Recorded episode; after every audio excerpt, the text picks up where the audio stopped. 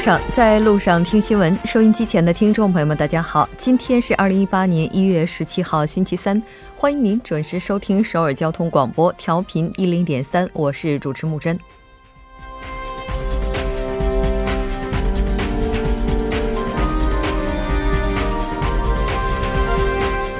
韩国前总统李明博在今天下午五点半左右，针对检方调查发表立场。李明博前总统涉嫌收受国家情报院特殊活动费，包括大事问题也是备受关注。李前总统态度坚决地表明自己并未介入任何贪腐案件当中，并且认为目前的调查属于政治报复，这也是他在检方开始进行调查后的首次公开发声。究竟是政治报复还是确有其事，需要交给事实去判断。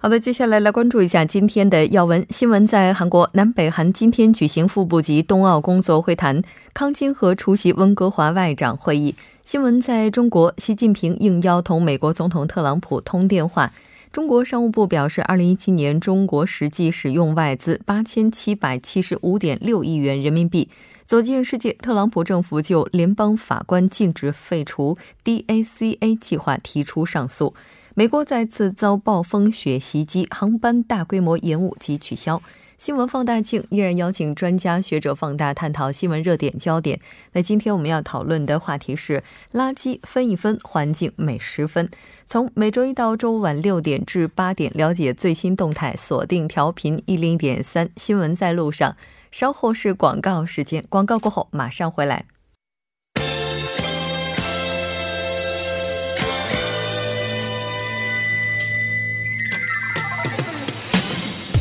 闻在韩国带您快速了解当天主要的韩国资讯。接下来马上连线本台特邀记者申海燕，海燕你好，主播好，各位听众好，很高兴和您一起来了解今天韩国方面的主要资讯。第一条，我们来关注一下南北韩今天举行的副部级冬奥工作会谈。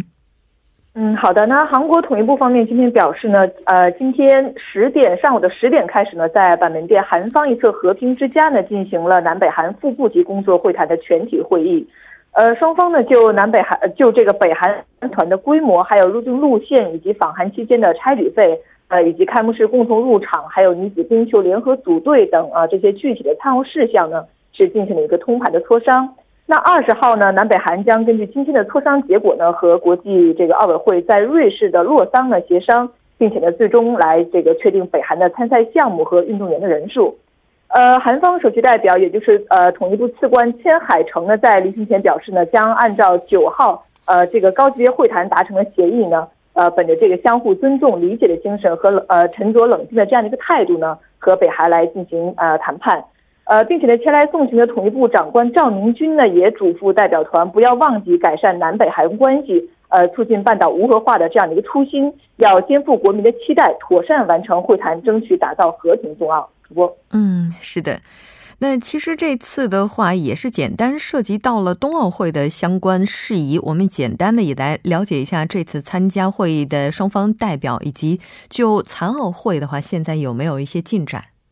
呃，代表韩方参加冬奥这个工作会谈的呢，还有平昌奥组委的这个企划事务次长金启宏和呃国务总理室的官员。呃，那北韩方面的首席会谈代表呢是祖国和平统一委员会的副委员长田中秀，那其余两名代表呢是体育省副相严吉宇和呃职务不明的金康国。呃，那韩国统一部一位负责人表示呢，北韩呢将派呃两百三十人规模的拉拉队访韩，呃，并且呢有意派遣代表团呢参加平昌的冬残奥会。呃，但是对于北韩是否会派遣艺术团、参观团和高级别的代表团参加冬残奥会的提问呢？呃，该人士表示呢，这一点仍然有待确认。嗯嗯，是的，没错。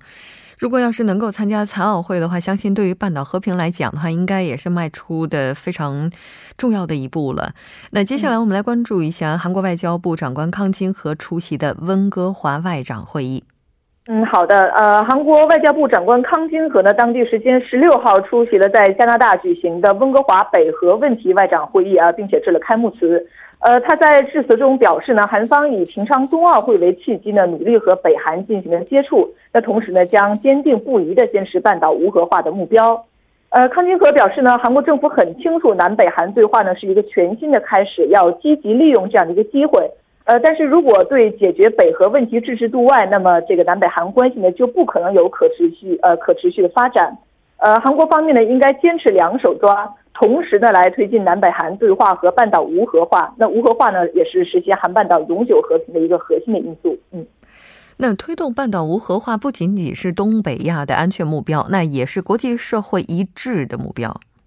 嗯，是的，那康金和表示呢，完全可验证、不可逆转的无核化呢，是国际社会坚定不移的这样的一个目标。呃，如果北韩继续走开发核武的这样的道路呢，那国际社会就会继续采呃采取对北制裁的措施。那韩国呢，也将和国际社会一起努力，促使北韩改变这样的一个态度。呃，康金和强调呢，强有力的对北制裁施压和释放呃契合呃就能够迎来光明未来的这样的信号呢，是解决北核的两大手段。而这两种手段呢是互补的啊，能够发挥重要的作用。嗯嗯，是的，这条关注到这里，我们再来关注一下下一条消息，有关经营蓝法修订案的信息。呃，好的。那在十六号文在寅总统主持的国务会议上呢，那政府对史上最严的这个反腐法、禁止不正当请托与收受财物法，呃，也就是通常我们被称为经营蓝法的这样的修订案呢，进行了审议和表决。呃，根据今天开始实施的这个修订案呢，原本限于农副产品的这个礼物金额的上限呢，是从原来的五万韩元啊，也就是约合人民币三百元的是提升到了十万韩元，而红白礼金的上限呢，从十万韩元呢是下调到了五万韩元。呃，文在寅总统在当天的会议上表示呢，呃，有观点认为呢，上调上调这个农副产品的礼物金额的上限呢，是向青年社会发展的意识的后退。呃，但其实更为重要的是，下调红白礼金的上限，才真正体现了政府啊希望打造青年社会的这样的一个意志。那文在寅还表示呢，比起在一呃一年两次，也就是中秋节和春节送礼，呃，其实国民在日常生活中呢参加红白喜事的这样的一个频率是更高的，因此呢将会切实感受到这样的一个变化。直播，嗯。那关于经营蓝法修订案，其实我们在之前新闻字符当中也简单的涉及到了，它有可能会给韩国的流通业界带来很大的变化，来关注一下。嗯，没错，是这样的。那经营蓝法的修订案呢，也为流通业确实是带来了一呃一定的变化。那距离二零一八年春节其实还有不到一个月的时间。呃，据流通业界今天的消息呢，乐天百货十万韩元以下的农副产品礼盒的种类呢，从去年的三十种呢，是增加到了五十七种。呃，上个月二十七号到本月十四号呢，相关产品的这个预售额呢也增加了百分之二十五，而乐天玛特呢，上个月二十一号到本月十四号的这个预售额增幅呢，也更是高达百分之一百零六点二。主播，嗯，是的，那这条关注到这里，我们再来看一下下一条消息。这条消息也是近日来遭到人们热议的。嗯，没错，这条消息是有关韩国取消幼儿英语课这个遭到抵制的一个消息。呃，那韩国教育部上个月二十七号呢是发布的这个禁止全国五万多家幼儿园开设英语课的这样一个政策，但现在呢又回到了原点，决定呃决定呢重新来进行审查。呃，在过去的这个二十多天里呢，二十天里呢，这个教育部的态度呢其实一直很模糊。呃，一开始说呢要禁止开设这个课程，后来呢又说啊没有确定是否禁止，那再后来呢又说呃没有确定什么时候开始执行。呃，那随着这个学生家长的反对声越来越高呢，那这次呢又宣布说将重新审查最开始提出的禁止上英语课的这样一个方案。呃，教育部昨天称呢，许多国民对这个呃政策呢表示出了忧虑，认为呢新政策呢呃新政策呢只会助长这个收费高昂的私立英语教育机构疯狂发展。那这个呢不仅将增加家庭的这个经济负担，而且呢还会使经济条件比较差的孩子呢呃输在起跑线上。那因此呢，教育部决定听取国民的意见呢，在明年初之前呢，呃，拟定出一个幼儿开设课程的这样一个标准。呃，教育部呢将在未来的这个一年里呢，收集多方的意见，然后呢再去决定是否全面禁止呃英语授课，呃，还是说和现在一样呢，由各市和道自主来决定。呃，那目前呢，在韩国十七个市和道当中呢，只有这个世宗市和济州市呢。是根据教育厅发布的小学、初中教育实行法呢，啊，正在禁止拍摄呃英语这样的一个课程直播。嗯，如果按照刚才您提到的，政府希望实现教育的平等，所以决定禁止在幼儿阶段进行英语授课，那这次又决定撤回，最大的理由可能还是因为家长吧？呃，没错，是这样的。那最大的理由呢，还是因为家长的强烈反对。呃，那教育部上个月二十七号刚发布这项政策呢，就遭到了家长们的强烈反对。呃，那许多家长呢，在青瓦台国民请愿公告栏上的留言称，不理解为什么要禁止孩子们喜欢的课程。呃，并且呢，还有人表示这是逼家长呢送孩子上私立教育机构等。呃，那截至目前呢，已经有八千呃八千八百多人呢通过网络在青瓦台的国民请愿公告栏呃公告栏上呢来签呃签名请愿，呃要求政府呢来撤回禁止英语早教的这样的一个决定。那首尔大学英语教育系教授呃李炳林表示呢，其实大多数学生的家长呢，并不是期待英语早教有多大的这样一个效果。而是出于对孩子教育成长环境的不安和无奈，才做出这样的选择的。主播，嗯，是的，对于早教英语课的话，可能一直以来都存在着比较大的争议。当然，我们也希望政府能够通过各方意见的整合，来推出一个能够满足更多人意愿的政策。好的，非常感谢今天海燕带来的这期连线，我们下期再见。再见。稍后为您带来我们今天的听首尔。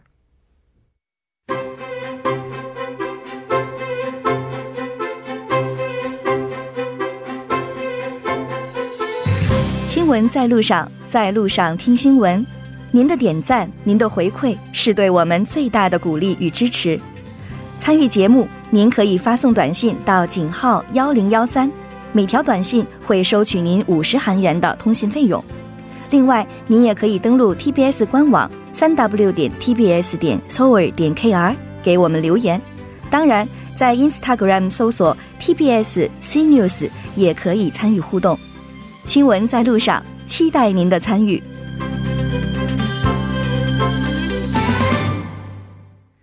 现在时刻是六点十三分，这里是正在为您直播的 TBS EFM 调频一零点三新闻在路上，马上为您带来今天的听首尔。首先还是要请出栏目嘉宾金勇，金勇你好。好，大家好，主持人好。非常高兴和金勇一起来了解今天首尔市的消息。应该说到今天的话，首尔市的雾霾情况还是没有出现好转。在今天下午大概五点钟左右的时候，应该很多朋友都收到了预警吧？嗯，对，嗯，呃，好像很多同事们都是因为这个预警啊，就是又吓了一跳。对，啊，就是这个，因为因为他那个警报声音很大嘛，所以在首尔市的这个预警，这个，呃，也是。因为毕竟这个空气情况不是特别的好啊，所以呃，根据这个也是非常多的一个现象。其实这个乌发布这个预警之后呢，其实这也是这一八年啊第二次，因为这个预警大众交通实施免费的一个制度了哈。嗯。其实呢，今天下午，而且而且今天下班时间的六点到九点也是免费的。嗯。呃，不过呢，据了解啊，就是今天上呃上午的这个交通的减少量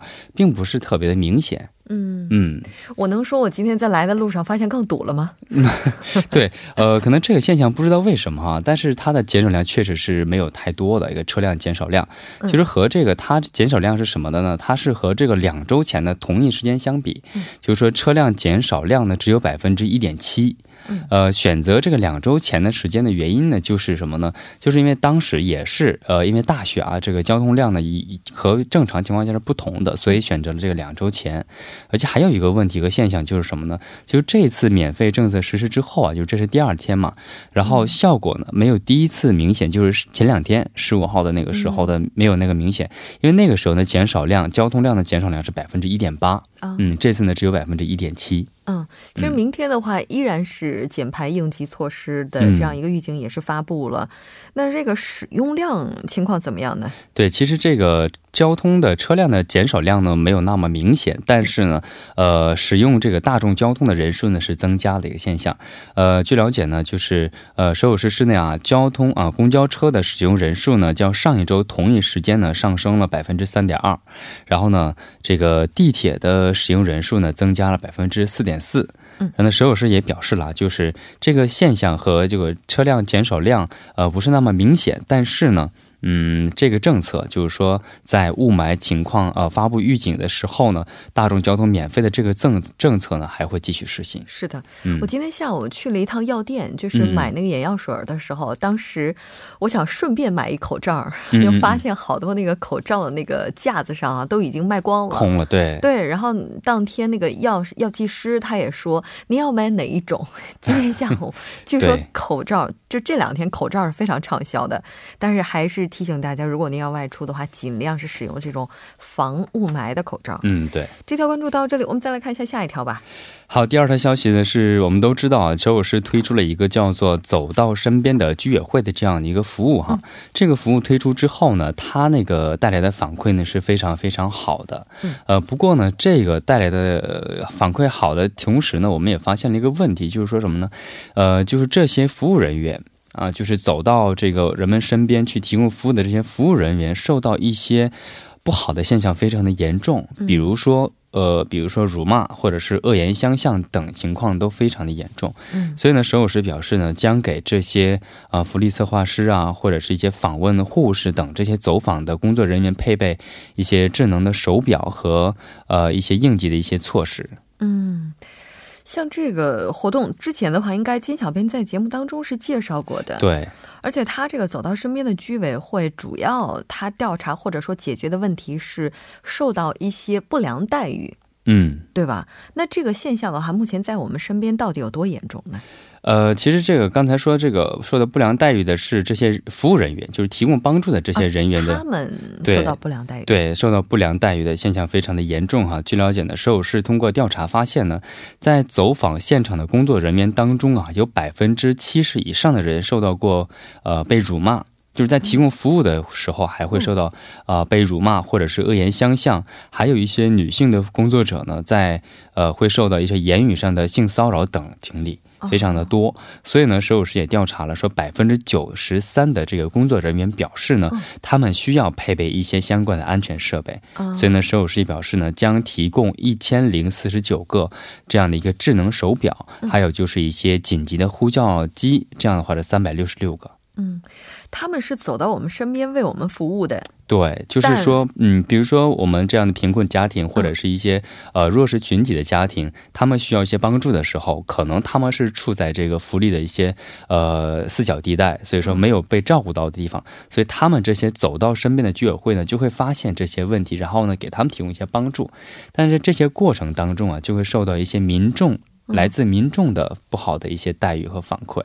当然，我们相信他们并不是就是走访每一户的时候都会受到这些待遇，但出现这个问题本身确实也是需要我们去反思的。对，是这样的。嗯，那刚才您提到这个智能手表，它是怎么样去保护这些工作者呢？嗯，这个智能手表呢，就是佩戴这个智能手表之后啊，呃，在发生事故的时候呢，可以及时联系事先登录在这个智能手表里的同事，或者是幺幺二这个急救中心。嗯，然后呢，在通在这个拨通之后呢，所有的对话内容都会被录音，以也当做这个呃证据来呃采纳采用。然后呢，首尔市表示呢，将在今年呢继续扩大呃这个走到身边的居委会的这样一个服务的同时，呃，也是为了增加这些呃服务人员的安全和一些呃一些方面的一些。保护措施嘛，这还会增加一些相关用品的数量，二百四十余个等等。是的，当然也希望我们更多的人都能够善待他们。对，因为毕竟他是帮，他们是帮助我们的一个群体，对吧？那再来看一下下一条消息。好，第三条消息呢是现在都知道，就是通过智能手机能做的事情非常的多。嗯，其实这条消息呢是什么呢？通过智能手机可以确认首尔市市内的一幺幺九救援队的这个位置。嗯，幺幺九救援队的位置也能够通过智能手机来确认。嗯，对，是这样的。哦，我们来看一下它是怎么样的一个政策。嗯，它这个政策呢是首尔市提出的一个叫做“崭新的消防安全五大政策”当中的一个内容哈。它这里面呢有几个内容呢？第一个呢就是新的政策当中啊提到了，就是将在今年下半年的时候把这个消防车或者是急救车的位置，还有就是出动要员的联系方式呃等信息呢发布到这个手机上。然后提供这样的一个服务，然后呢还会就是首尔市呢把这个首尔市内呃各各个地区呢都会有一些什么自动心脏起搏器这样的一个装呃设备的一个位置呢传送到这个手机上，然后呢还有就是能够实时的推荐给，比如说在救护车在行进当中，比如说把这个呃救急救人员呃搭呃装呃就是什么。嗯，把急救人员已经护送到救护车上之后，他们会通过这个实时的手机通讯联系，把这个周边最适合的这个医院和位置和这个信息传送给这个人员。这样的话能找到最快的一个、最近的一个医院进行救助。嗯，就能够看得出来，它应该是针对前一段时间发生的一些火灾，呃，或者是一些灾难、急救不力啊，对导致人员伤亡事情。那我们也了解到，这次的话，在六层以上的都市住宅一楼都会安装上的自动喷水装置，这个也能够被查到，对吧？对，是这样的。那也希望大家更多的去了解我们周边的这些在紧急时刻能够救命的信息。嗯，好的，非常感谢金勇带来今天的这期听首尔，我们下期再见。好，再见。稍后来关注一下这一时段的路况、交通以及天气信息。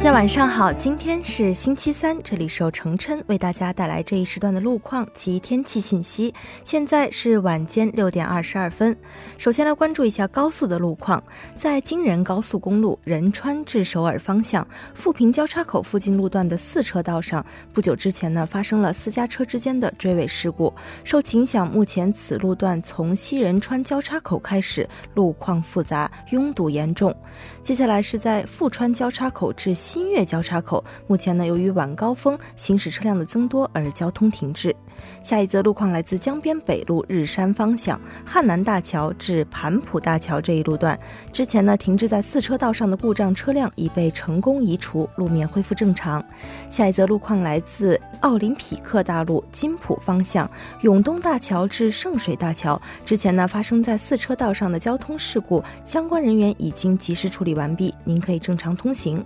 好的，继续来关注天气。近期呢，冷空气实力较弱，气温与往年相比呈现出偏暖的态势。但伴随着温暖天气一同到来的，却是本年度首轮大范围的雾霾。尤其是首尔、中青道等局部地区呢，成为了本次雾霾的重灾区。今天夜间至明天凌晨时段，受新一股冷空气的影响，预计首尔、京畿道以及中青北道等地雾霾将会逐渐消散。但明天。白一天随着冷空气的减弱，上述地区的大气扩散条件呢会再度转差，雾霾浓度将会再次升高。来关注首尔市未来二十四小时的天气预报：今天夜间至明天凌晨多云转晴，最低气温零度；明天白天晴转多云，最高气温五度。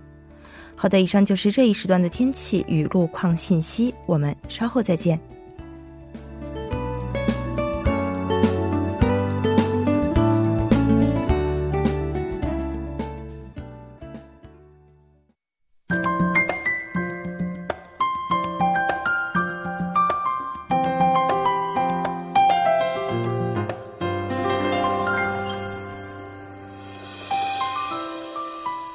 好的，欢迎回来，首尔新生活为您介绍首尔市面向在韩外国人推出的优惠政策、开办的教育讲座、举行的庆典。那接下来马上就进入我们今天的首尔新生活。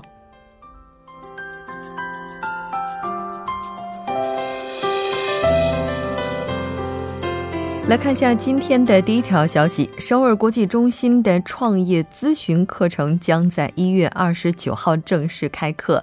那它的课程截止日期是到二月九号，具体是在每周一到周五，也就是周中，从晚上七点开始进行到九点。地点是在首尔国际中心四楼。如果您希望成为未来的企业家的话呢，可以参与进来。当然，他在招募的时候是有一定条件的，应该是居住在首尔市的外国朋友。那这次一共会招募三十人。课程的内容包括从商业计划、劳务法、税等等进行这个非常详细的解释以及说明。那课程一共分成十个，所有的课程都是用英文进行的，费用全免。截止日期，也就是报名截止日期是到一月十九号。您可以发送邮件到 s g c b i z at。sba 点 kr，如果您还要了解更加详细的信息，也可以拨打电话零二二零七五四幺幺三零二二零七五四幺幺三进行更加详细的了解。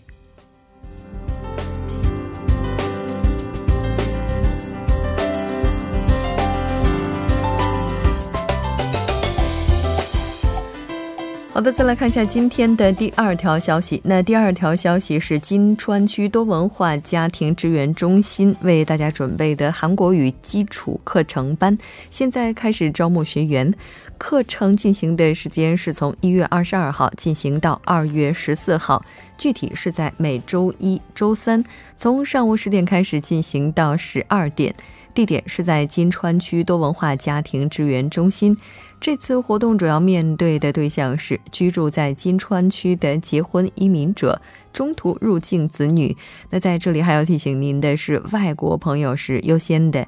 这次授课的内容包括韩国语基础语法、词汇、发音等等。报名截止日期是到一月十九号，您可以拨打电话零七零七四五九五幺幺幺零七零七四五九五幺幺幺进行直接报名，或者进行更加详细的咨询。当然，您来到现场也是可以进行报名的。